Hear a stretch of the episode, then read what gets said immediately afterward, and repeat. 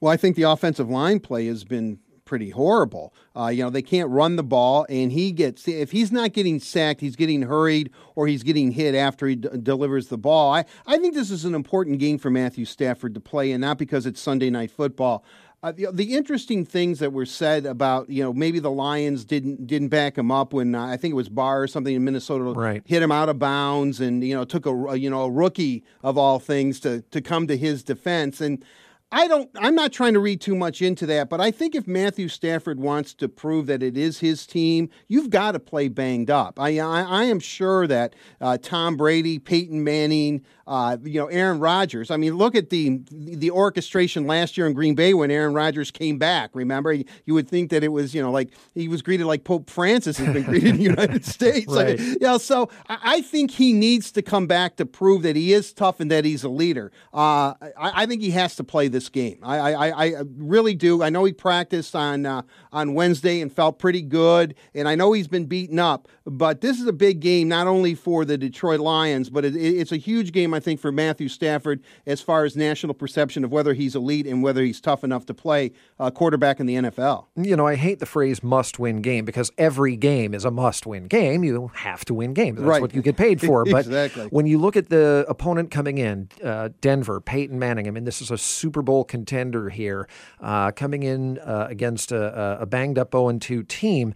Uh, if the Lions don't win this uh, this one, you may be looking at 0 5 because then they have to go to Seattle next week. Seattle's off to a slow start, but they were in the Super Bowl last year. Arizona uh, is the next opponent after that. They're they're pretty good. We we might not see the the Lions win till the Bears come to town.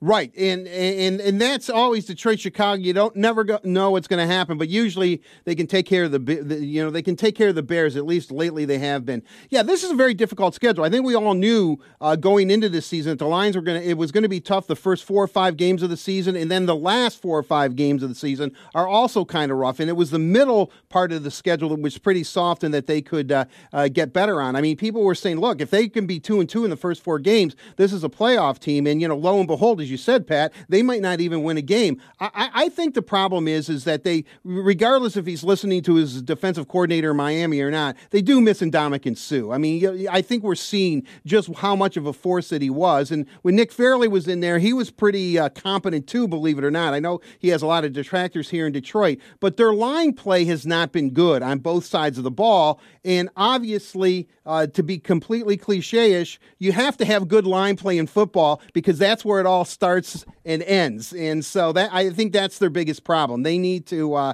uh, you know, Jim Jim Caldwell can treat them like men, and he can be, you know, real, real even keel. Unfortunately, the city's not based that way, especially when the Lions start to go south a little bit. Everybody, you know, it's like, you know, the, the general Robert Ross used to say, "Abandon ship." Whoop, whoop, whoop. And you know, people are about ready to abandon ship on this club is anybody's job in jeopardy? Should anybody's job be in jeopardy uh, if uh, they start 0 3?